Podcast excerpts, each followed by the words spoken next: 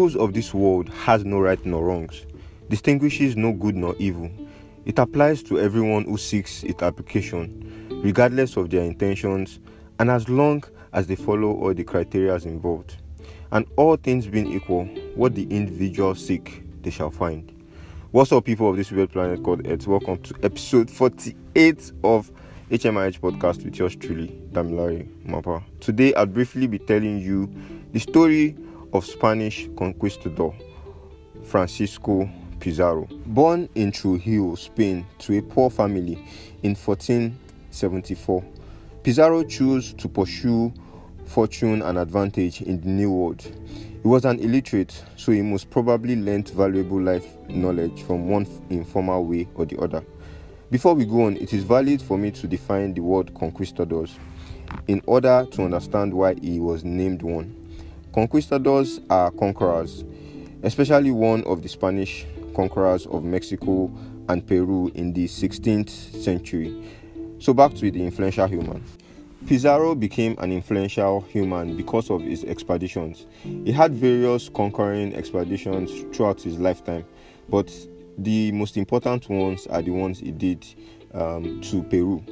Two of them failed, but became well known for one very successful expedition. But before we go there, let's go through the failed two. The first expedition was in November 1524 with about 80 men and 4 horses.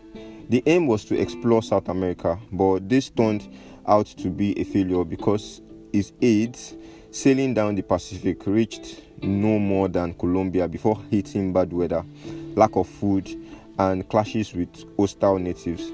Pizarro then ended his first expedition and returned to Panama.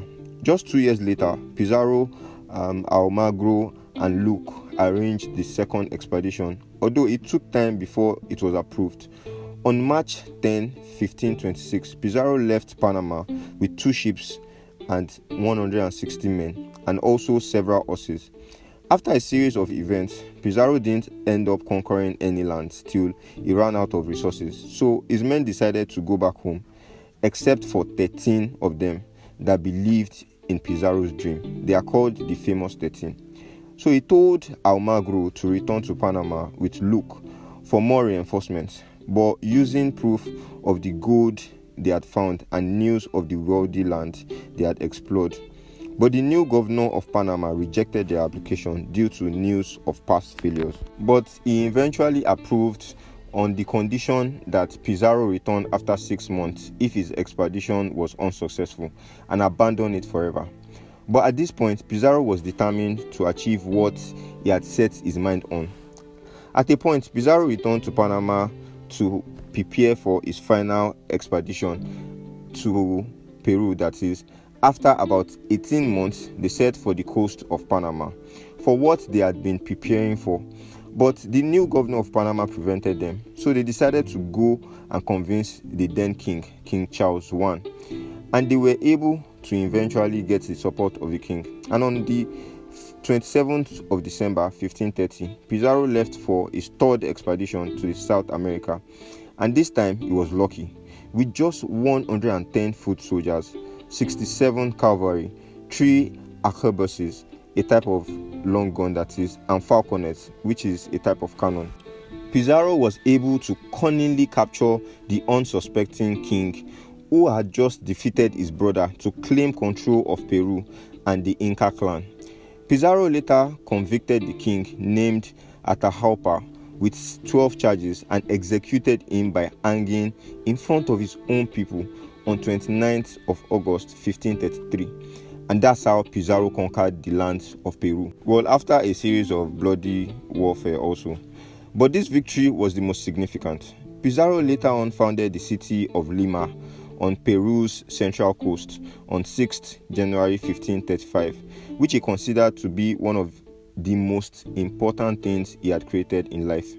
Pizarro was one of the evident historical figures that showed that you could come from nothing and become quite influential, rich, and affluent, even though his path to getting to where he reached might have been questionable. Well, as everyone will, Pizarro died. He died from a brutal assassination on 26th June 1541. But the story of his various expeditions, conquests, and the city he founded lives on. Well, that's it on today's episode of History's Most Influential Humans. I told you guys it was brief. Um, join us next month uh, on the first Saturday of October for the next episode of History's Most Influential Humans, guys. Till then, I hope you guys learn as much as possible from the previous episodes. Kindly follow us on our um, social media platforms everywhere, Damilare underscore mapper, and send the feedback on how you thought this episode and the other ones were. Thank you very much for listening, and I'll see you guys in the next one. Damilare Mapper out.